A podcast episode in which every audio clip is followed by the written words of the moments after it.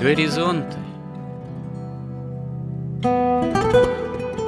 Авторская рубрика протерея Андрея Спиридонова и Георгия Лодочника. Люди, явления, события –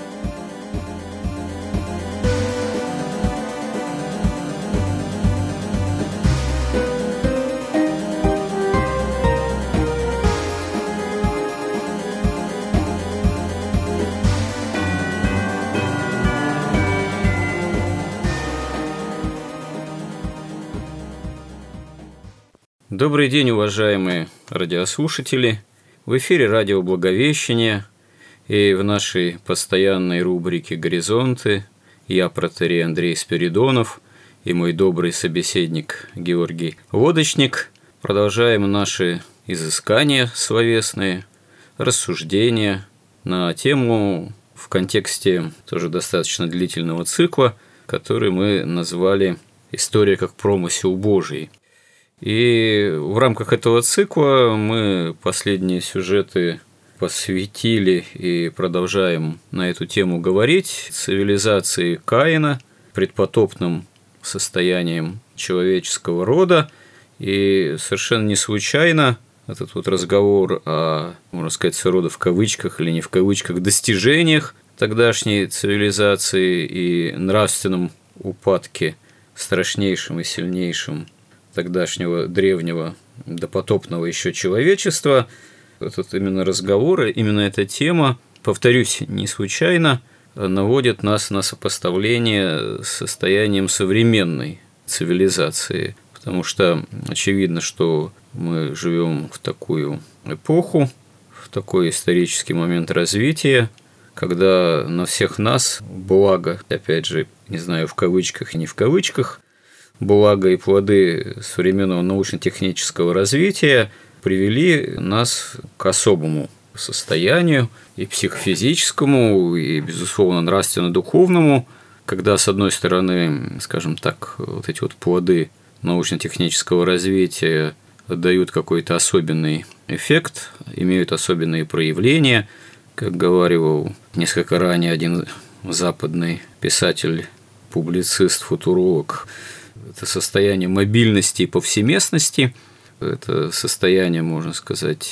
определенного культурной такой клиповости мышления, мозаического сознания. Ну, можно еще много как это все называть, но это все какие-то частные проявления, хотя и достаточно имеющие очень серьезное тоже влияние на современного человека, но Одновременно с этим это все взаимосвязано с, скажем так, определенным именно нравственно-духовным состоянием развития человека и человечества, а скорее даже правильнее будет сказать с нравственно-духовным все большим упадком и кризисом. И вот обращаясь к состоянию человека предпотопного, человечества предпотопного, мы, собственно говоря, и на основе библейского повествования и толкования святых отцов, толкования, имеющих место и вплоть до наших дней, в русле именно святоотеческого предания, э, можем ну, заключить, что для того, чтобы Господь Бог пришел к выводу о том, что большую часть человечества, да даже не только человечества, а и, в общем-то, фактически животного мира надо уничтожить, ну, чтобы вот прийти к этому выводу который делает сам Господь Бог, и о чем свидетельствует текст священного писания, что Господь раскаялся, что сотворил человека. Ну, святые отцы указывают, что раскаялся, это тоже требует этот термин, это слово, этот, можно сказать, глагол своего понимания, но очевидно, что действительно человеческий род тогдашний, да и вообще, в принципе, человеческий род очень должен постараться – чтобы дойти до такого края, когда само бытие его именно как человека, как человеческого рода ставится самим Богом под сомнение, самим Творцом, самим жизнеподателем.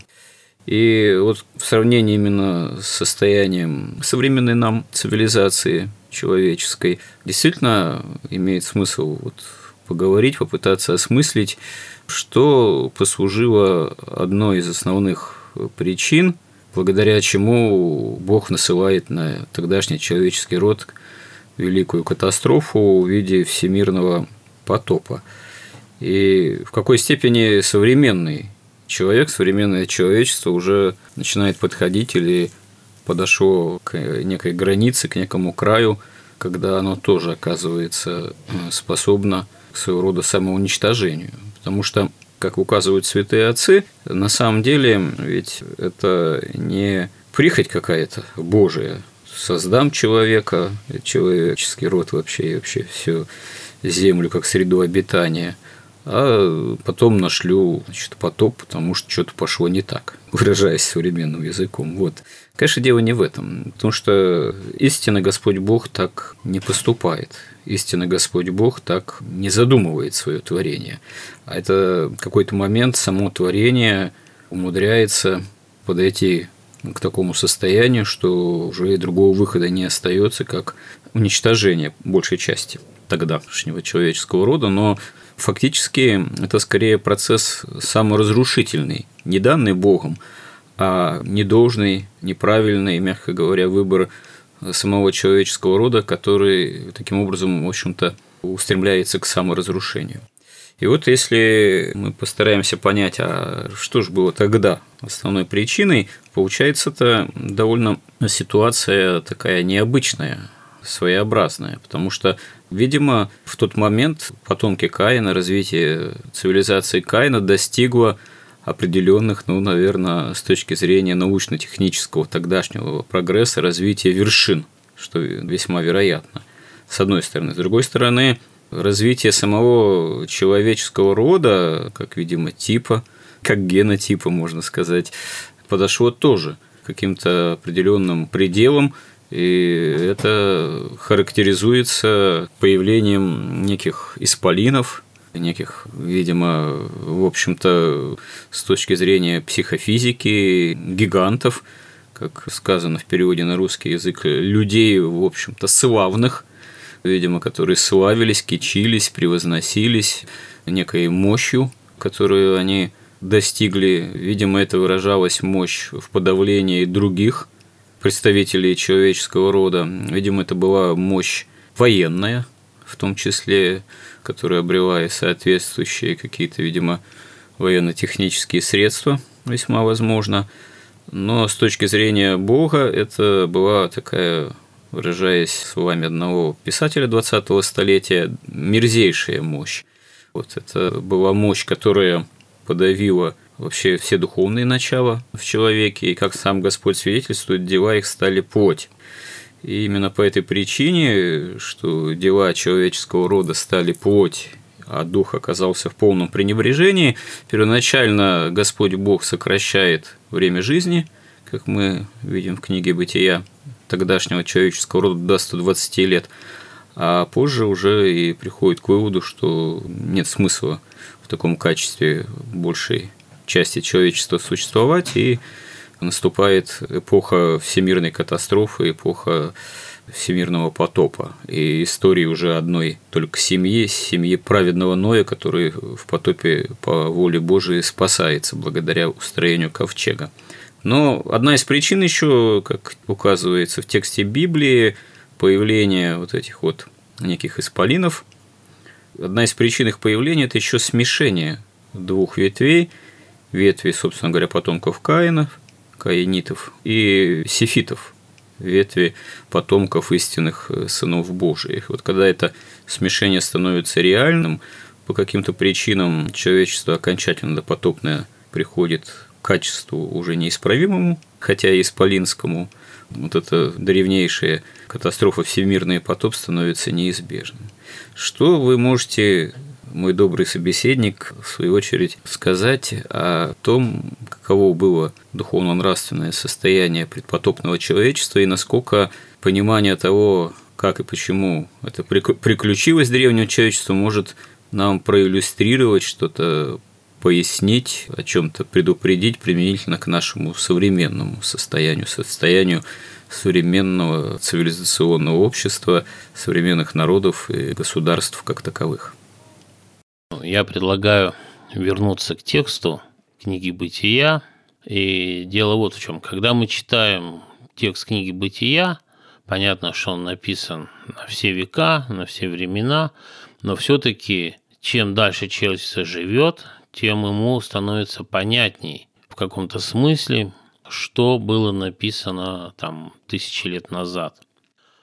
Потому что, ну, если смотреть на текст, Акаинская цивилизации написано очень немного, очень скупо, но уже имея опыт наблюдения наших времен, мы как раз и можем понять, что вот эти скупые сведения на самом деле означают, потому что законы, единство законов устройства мироздания, особенно то, что сформулировано вот в шестидневе, в том, как Бог сотворил мир и в чем суть это, как он устроен, какие законы в нем вложены, и одновременно с творением мира, как устроен человек, который находится в центре этого мира.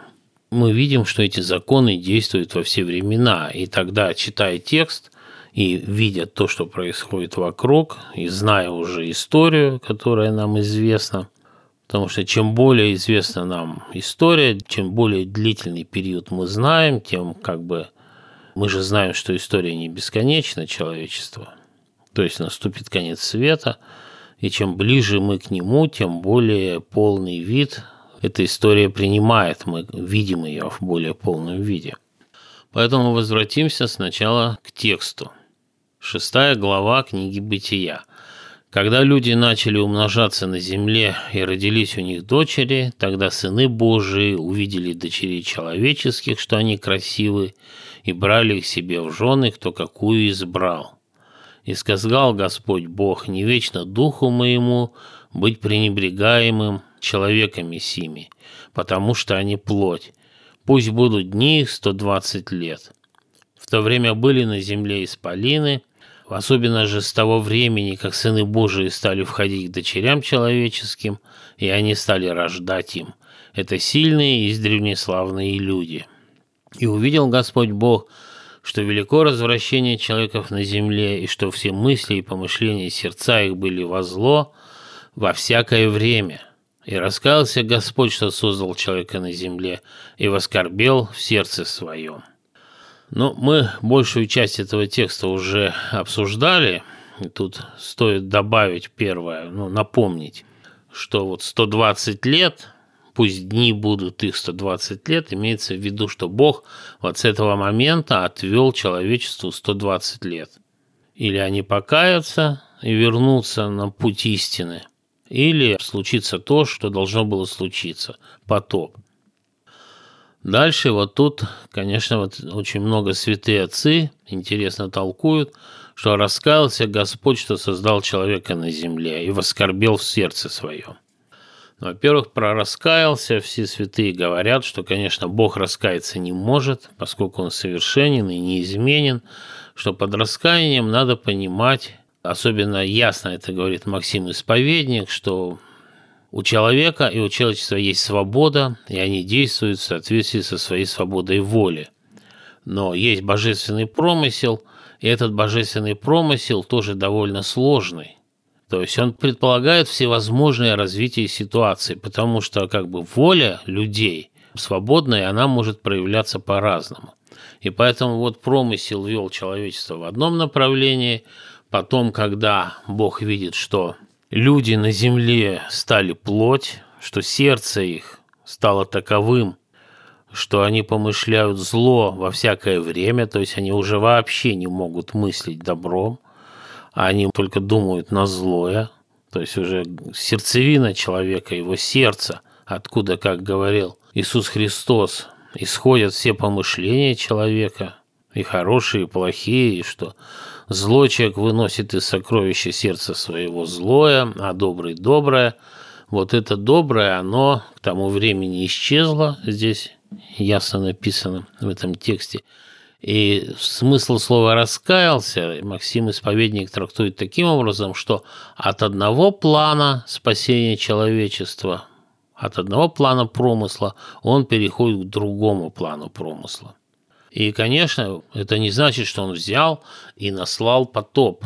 Мы уже говорили, что воля Бога совершенна, потому она неизменна, и она полностью была зафиксирована в законах мира. В то время, когда Бог творил мир, в эти шесть дней творения мира, все было зафиксировано, и там же все было таким образом и предусмотрено.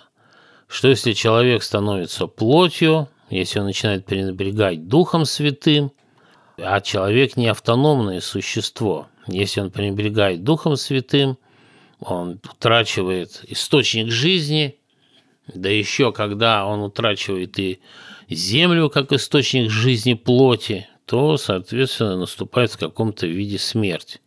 И в данном случае, поскольку было поражено сердце, а сердце – это как бы отражение внешней стихии воды, то есть чистой воды не стало, вот это вот стихия уже похотей темной, она уже начинает заливать разум. Разум не контролирует сердце человека, он подчиняется сердцу, сердце манипулирует человеком. И вот поскольку разум – это нечто структурированное, твердое, оформленное, это как бы выражение стихии суши, то вот это сердце, это похоть, она размывает вообще разум – и, соответственно, все, что было создано разумом, включая и животных, которые жили на суше, которые в каком-то смысле ну, нам непостижимым, но совершенно ясно, что это все-таки какое-то отражение внутренних движений человеческой души, человеческого разума. И по мере изменения души человеческой, его мировоззрения, его знаний, его духа изменяются и жизнь животного мира. То есть в раю животные друг другом не питались, пищевых цепей не было, все питались универсальной жизнью третьего дня творения, когда земля стала давать траву и деревья и плоды для пищи всего живого, а после того, как человек пал, появились хищники, пищевые цепи, и все живое стало питаться друг другом. Вы знаете, я бы хотел, чтобы вы уточнили, вот тут, мне кажется, очень важная вещь-то прозвучала, чтобы ее как-то надо, может быть, более четко проговорить. Вы сказали, что человек – это существо не автономное, раз. Во-вторых, э, вот в том, что вы тоже вот сейчас излагали, я так понял, что можно, если кратко сформулировать, можно сказать, что вот механизм внешних катастроф возможных, ну, например, такая, как всемирный потоп, у нас заложен внутри человека в каком-то смысле, да, внутри, ну, в его духовно-нравственном состоянии. Это определяет не в последнюю очередь, можно сказать, большую или меньшую катастрофичность во внешнем мире. Это так? Можно так это сформулировать? Ну, вообще это совершенно явно сформулировано как раз в шестидневе. Человек создан Богом в конце творения, и он объединяет в себе все творение, и все ему подчинено – и человек и создан таким свободным, со свободной волей, чтобы он имел возможность любить, и поэтому он создан также троичным, мужчина, женщина и дети, чтобы они научились любить внутри, так же, как совершенная любовь делает единым и Бога, Бога Троицу.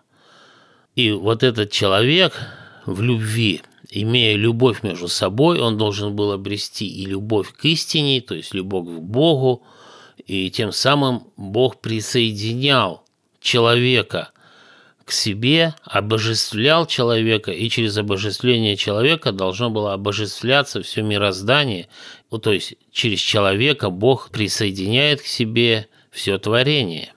Но часть творения стала на путь противления этому плану – начиная с сатаны. И поэтому вечность начала делиться на, так сказать, две вечности, на, на вечно это или нет, и в каком смысле это отдельный тонкий вопрос, мы, если к нему вернемся, то лучше отдельно. Но вот наш мир – это как раз тот раздел вечности на две части, где люди выбирают, куда идти. Почему же вот человек по природе, как Богом создан и задуман, не являясь автономным существом с такой силой, можно сказать, постоянством в человеческой истории стремится вот к некой автономии от Бога. Он бы хотел от Бога куда-то уйти, убежать, спрятаться, построить какой-то, так сказать, иной образ бытия, построить очередную Вавилонскую башню. Притом Вавилонская башня строится ведь не с целью обрести общение с Богом и таким образом превозмочь свое стремление к автономии. А скорее наоборот, Вавилонская же башня строится именно из стремления к этой самой автономии, зайти на небо, сотворить себе новое имя, новое качество бытия, но именно без Бога, вместо Бога самому быть, как бы вместо Бога, но стало быть все-таки опять существом достаточно автономным. Но вот это стремление, оно по сути-то безумное и неосуществимое. Я еще почему вот этот вопрос как-то сейчас акцентировал в нашем разговоре. Я как-то последние годы читал э, некоторые, скажем так, изыскания современных философов-богословов построения на тему ну, о такой новейшей христианской или околохристианской богословской философской антропологии. И наткнулся у ряда авторов на такие любопытные размышления, что, в общем-то, с древности и в контексте, в том числе христианского богословия и христианской философии, просто которая, как известно, использовала терминологию и античности, просвещенные Аристотеля и Платона отчасти, все-таки на протяжении целых столетий такая вот богословская философская мысль, она, особенно на Западе, кстати говоря, в системе именно западного католического, в том числе богословствования, из столетия в столетие, повторюсь, происходило постулирование человека вот как некой субстанции, эссенции, так сказать. Ну, в общем-то, имеется в виду, что если вот некой субстанции, что человек вот некое субстанциональное такое начало, то значит и автономное. То есть человек рассматривался многие столетия именно все равно как некая величина достаточно автономная по отношению к Богу, а в связи с этим, и это особенно по ряду причин было свойственно именно западной культуре, философской, богословской. Отношения между Богом и человеком в таком случае и рассматривались на таком уровне правовом. Именно правовое понимание спасения юридическое, э, идеи там сатисфакции, спасения человека как приношение Богу, Сыном Божиим именно, потому что никто другой не мог бы эту сатисфакцию, удовлетворение божественному правосудию доставить. Опять же, само понятие божественного правосудия во главе угла и так далее и тому подобное. Но сейчас не буду в это еще более подробно углубляться, и так уже довольно подробно углубился. Но все это, в общем-то, привело к довольно серьезному кризису западной системы богословия, западной системы философии, философствования о человеке, антропологии, понимания человека, учения о человеке. В особенности это ярко выразилось в катастрофах 20-го столетия, потому что это сопровождалось и идейным кризисом понимания человека, и кто есть человек, и что есть человек, и все эти революции, мировые войны, и коммунистические доктрины, с одной стороны, с другой стороны, фашистские, национал-социалистические, это все, в общем-то, было и следствием кризиса антропологического, богословского и философского, потому что вот эти вот неверные некоторые посылы понимания человека именно как некой автономной все-таки субстанции, они в конечном счете дали такие, в общем-то, саморазрушительные для самого человека плоды. И вот, собственно говоря, подытоживая вот это свое некое суждение или, или может даже его прошание, применительно к той теме, о которой мы говорим, очень характерно, что современные философы, богословы некоторые христианские пришли к выводу, что действительно ошибочен сам изначальный посыл, что человек – некая автономная субстанция. Человек именно вот существо не автономное, а синергийное. То есть он Богом задуман так, ну, синергия, да, взаимодействие дух энергии, божественной и человеческой в самом человеке. И тогда только человек становится, вполне может стать человеком и выйти за пределы чисто своего узкого, автономного, такого приземленного человеческого бытия, когда есть стремление к Богу, когда есть опыт общения с Богом, когда человек сам себя начинает и понимать, и осуществлять не как замкнутая автономная единица, вот, а как существо именно призванное, способное и только и осуществляющая себя во всей полноте, когда есть богообщение, то есть синергия. Ну, я так довольно много на эту тему высказался, но мне кажется, это очень важные такие смысловые, философические определения, которые помогают действительно и взглянуть на то, что произошло с цивилизацией Каина многие уже тысячелетия назад, и то, что происходит с нами в наше время. В наши дни как раз-таки стремление современного человечества – это тоже стремление к полной автономии, автономии от Бога, автономии от божественных заповедей, автономии от изначально данной Богом же нравственности, потому что человек умнится, что в таким образом ну, он достигнет чего-то большего, а это все ему мешает, и это его связывает. Но в результате получается, может получиться так, что человечество тогда скорее способно, оказывается, слепить из себя вот неких исполинов, в которых не оказывается уже никакого действия Духа Святого – и вот это вот стремление к такому исполинскому, что ли, новейшему развитию, создание новейшего человека – это создание человека автономного и окончательно гибнущего в таком случае. Опять же, оказывающего себя способному только к саморазрушению, которое порождает такое окончательное стремление и саморазрушение окружающего мира, внешнего мира, в том числе, что еще и с древним человеком произошло. Но вот это стремление к автономности – это есть следствие ограниченности разума твари, непросвещенного светом первого дня творения, который до сих пор пронизывает все мироздание. Это свет истины, любви, благодати и свет жизни. Тут, конечно, наше православие совершенно исключительное занимает место во всей мировой философии, во всех религиях, Потому что вот смотрите, вот Пресвятая Троица. Вот Христу не приходит в голову объявить себя автономным. А сатане моментально пришло это в голову. Как только он, вот этот божественный свет, принял за свет собственного разума, у него сразу явилась вот эта гордыня, вот эта дикая идея, что он сам может жить без Бога, раз Бог его уже сотворил, но все, спасибо, до свидания. Но Христу такое в голову не приходит, потому что он, будучи совершенно, абсолютно, так сказать, я, совершенно, ну, как бы в этом смысле, какой-то личностью, он, тем не менее, является органичной частью Троицы Божественной, потому что это единство, оно как раз и основано на совершенной любви – и точно так же должна быть построена и человеческая семья, и человеческое общество. В каком-то смысле это чисто математическое, это даже не проблема, это просто математическое невежество. Это проблема сочетания частей целого.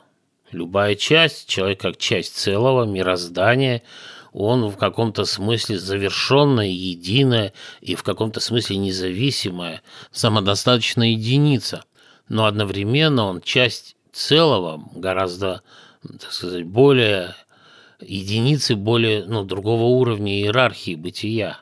Человек является этой совершенной самодостаточной единицей только когда он является частью, гармоничной частью общего единства.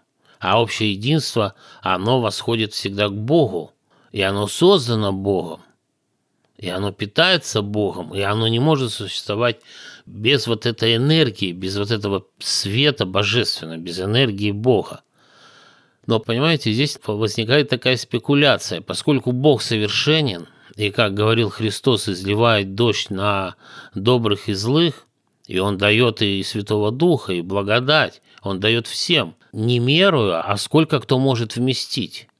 Понимаете, человек устроен так, вот павший человек, вот мы устроены так, вот воздух для нас абсолютно жизненно необходим.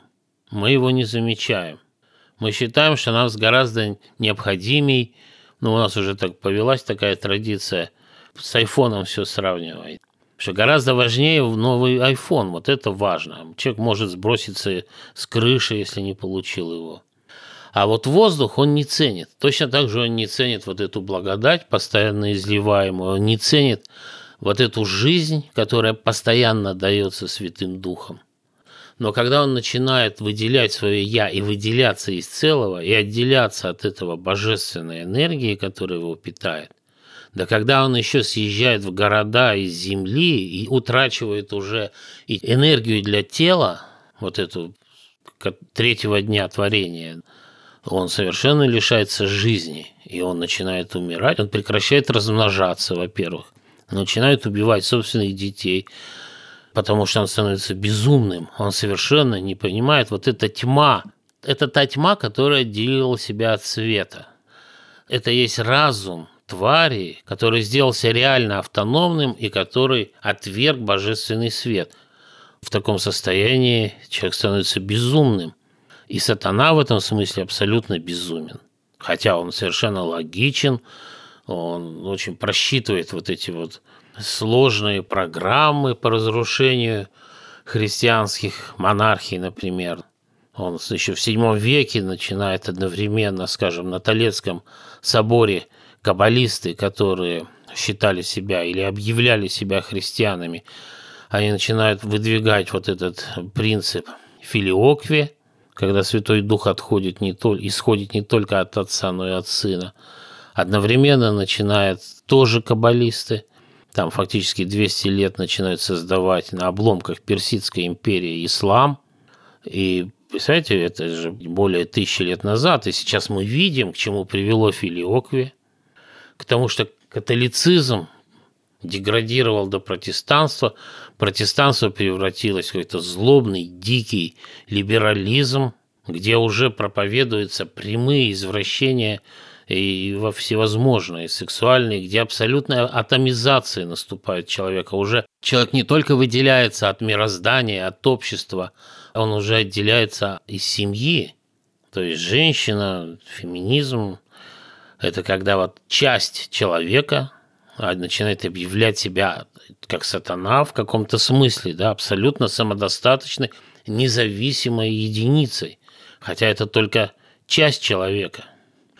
Это мы с одной стороны видим, с другой стороны мы видим роль ислама, если мы вспомним праведная Анна Кронштадтская, он писал, что в принципе ислам это создается, это армия иудеев или каббалистов, которые в нужное время они задействуют против уже обессилевшего христианства, и мы видим, как это происходит в Европе на наших глазах. Вот вы упомянули сейчас использование ислама, там, каббалистами и так далее, для сокрушения остатков цивилизации христианской, получается? Или какая еще цель вот это действительно использование ислама или исламизма, в том числе исламского терроризма и так далее? Их-то тут какая тайная цель все-таки? Вот всегда существовало две великие империи – византийская христианская и персидская, зороастризм, там была религия. Была некая серая зона, где жили некие племена, которые частично какие-то были, как бы так сказать, у них сюзерен был Персидская империя, у кого-то византийская, но они, так сказать, воевали на стороне вот этих вот империй, но иногда они переходили на другие стороны. Такая серая зона. И в этой серой зоне была такая же серая зона религий. Там было и христианство, только в виде ересей, там арианской ереси, например, какие-то следы зороастризма. И когда там целая длинная история, не будем туда погружаться в детали. Но когда там завезли из Александрии вместе с зерном чуму, то очень погибло много людей в Персии и в Византийской империи. И там серия каких-то войн, там долго рассказывать. На самом деле очень занимательно. А, кстати, интересный исторический момент. Это вы чуму какого века имеете в виду? Это седьмого века. И из Александрии. Потому что позже-то завозили в основном из Китая, из Дальнего Восточного, можно сказать, региона. Нет, это была глобальная чума, там чуть ли не две трети погибло. Сначала в Александрии, потом в Персии и Византии. И там длинная история. То есть, фактически в те века из Африки приходила чума. Ну, вместе с хлебом, потому что Александрия была житницей пшеницы вообще, хлеба. Его везли, и в кораблях вместе с хлебом въехали вот эти крысы. В результате там войн обессилили обе империи, потом там такие сложная история, такая чуть ли не детективная. В результате персы почти что уже взяли Византию, окружили Константинополь, но константинопольцы смогли войти как бы в сердце уже Персидской империи и задуть вот этот вечный огонь зороастризма. Они его просто потушили. После этого персидские воины бросили оружие, вернулись как бы во свояси, и наступил полный хаос. У них не стало ни религии, ничего.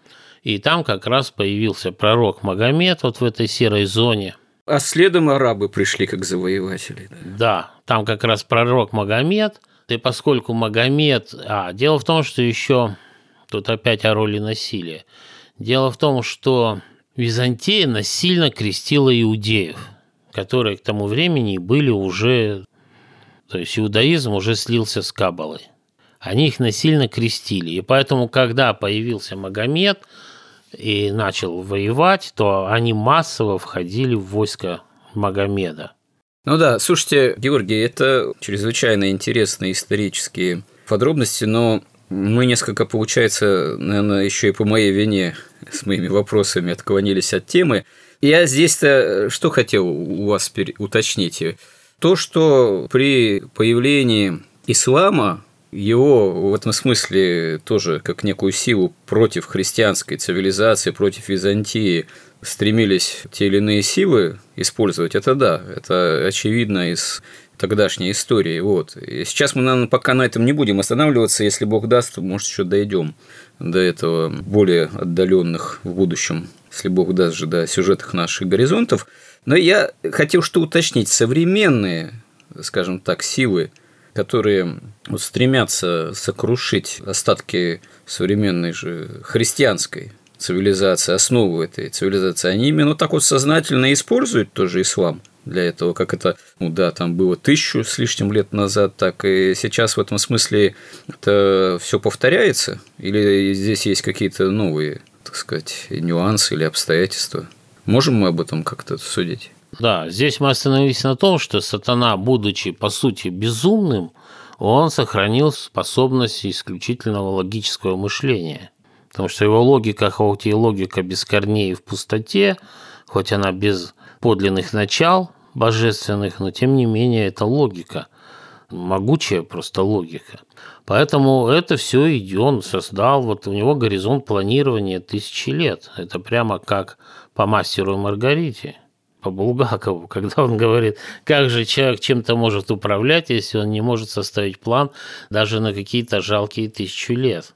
Вот, а он может. Но с другой стороны, Аннушка уже разлила масло. Кто-то может, а кому-то еще и надо вечер пережить. Ну да, то есть, вот смотрите, главное, конечно, что сделал ислам. Вот мы сейчас начали говорить, для того, чтобы мы понимали, вот есть такая просто чисто для логического разума человека, если он там не имеет представления о Пресвятой Троице, для него совершенно непонятно, как человек, если я один и независимый, автономный, то как фокус сознания не переместить именно на себя, да, и смотреть уже на весь мир, как на нечто от себя чужеродное, разделить мир на я и не я, да, и вот ввести вот в абсолют принцип собственной автономности и собственных интересов.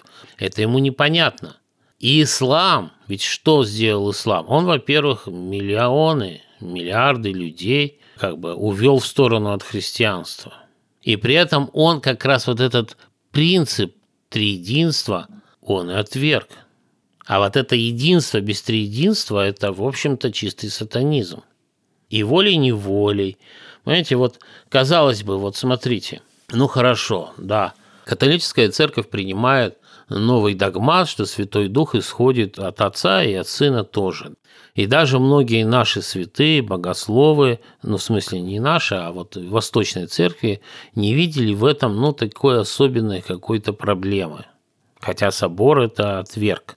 Казалось бы, ну, какой пустяк. Это на самом деле же нарушение триединства уже как раз принципа филиоквии. Мне очень нравится, как пишет вот священник Владимир Соколов, а он ссылается еще на Лосева. Вот я хотел к чему сказать, что это совсем пустяк по сравнению с тем, что вообще отрицается триединство, как в исламе или в иудаизме.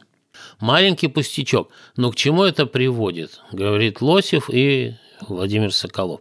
Это приводит к тому, что появляется ощущение и фактически, логически создается предпосылка, что существует некая божественная природа, которая онтологически первична по сравнению с ипостасями. То есть у нас в православии нет никакой такой божественной природы, которая как бы существует отдельно от ипостаси. Сама по себе. Понимаете, вот как бы есть Бог, который только личность который слово, который ничего не делает случайно, а только по своей воле. А когда есть божественная природа сама по себе, она, как бы так сказать, безвольна, бессмысленно, она просто проявляет свою природу. И таким образом у них появляются все новые дальше-дальше отступления. То есть появляется догмат о непорочности Богородицы. То есть, когда в ней поселяется Иисус Христос, то сама божественная природа ее очищает. И не нужно есть спасение Христова, не нужна жертва Христова, просто природа действует.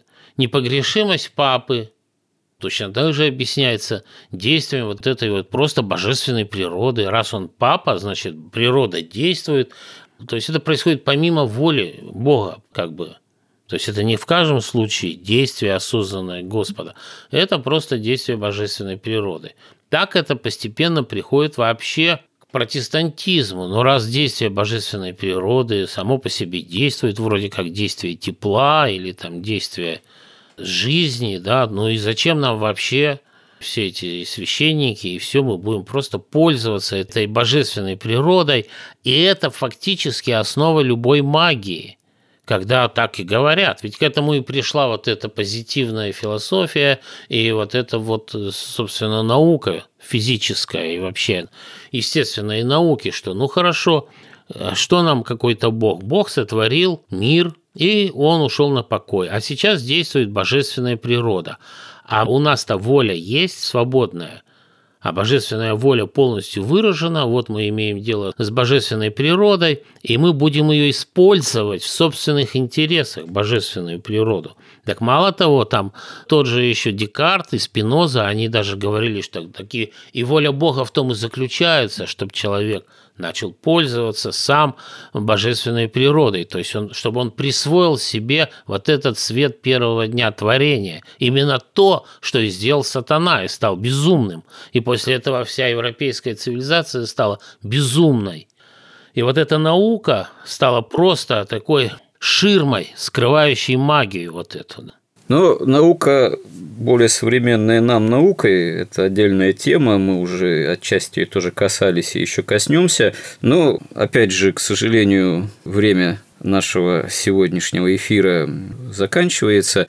Наверное, можно сделать такой вывод, что не случайно мы коснулись темы некого стремления к автономии, пагубного для человечества в любые времена, пагубного для развития и человеческой мысли, и любой философии, когда начинает именно такая автономность, автономия человеческого бытия подчеркиваться и делаться неким краеугольным камнем. Это все может в краткосрочной, более-менее краткосрочной перспективе приводить и к каким-то, наверное, плодам определенным развития научно-технического прогресса как это было и в случае с цивилизацией Каина, но эти плоды оказываются плодами некого именно такого уже исполинского качества, развития неких исполинов из самого человеческого рода, но это в конечном счете приводит э, вовсе не к обретению общения с Богом или скажем так, если даже человек при этом покушается, что ли, на божественную природу, но, естественно, никакую божественной природы он обрести не может, а обретает только именно вот мерзейшую мощь, распад, разлад и распад внешних условий собственного существования, что, собственно говоря, приводит к окончательной физической и духовной гибели. И об этом мы еще продолжим наш разговор в следующих сюжетах, потому что еще все про цивилизацию Каина, а тем более современную, не сказали. Но если Бог даст, то постараемся еще на эту тему со страхом же Божиим поговорить. Что вы могли бы подытожить в заключении нашего сегодняшнего сюжета? Я хотел бы вот на что обратить внимание. Вот эта автономность, вот это вот «я хочу» и «я имею право» – это, собственно, символ веры церкви сатаны. Она устроена совсем не так, как наша, не явно и не открыто, но мы к этому еще вернемся, потому что ее действие видно и сейчас во всех областях, включая светское государство, и во время предпотопное, и в чем их отличие – то есть, когда мы видим истеричных феминисток, которые принимают, там, продвигают законы, там, о вмешательстве в семью, то мы же не можем с ними говорить логично. Они агрессивные, безумные, потому что они просто фанатики, это фанатичная вера. Они исповедуют этот символ веры сатаны. Да, простите, это уже отдельная действительно тема, феминизм в том числе. Вы само определение очень такое серьезное озвучили «церковь сатаны». Ну и что этой псевдоцеркви, церкви в кавычках, э, свойственно, даже вот, например, те же проявления феминизма – это уже действительно тема для дальнейшего отдельного разговора. Поэтому на этом пока, я думаю, мы закончим наш сегодняшний разговор и с Божьей помощью его еще надеюсь, продолжим. Спасибо всем, кто был с нами, кому интересны наши темы и разговоры, и храни всех Господь. Горизонт на радио Благовещение.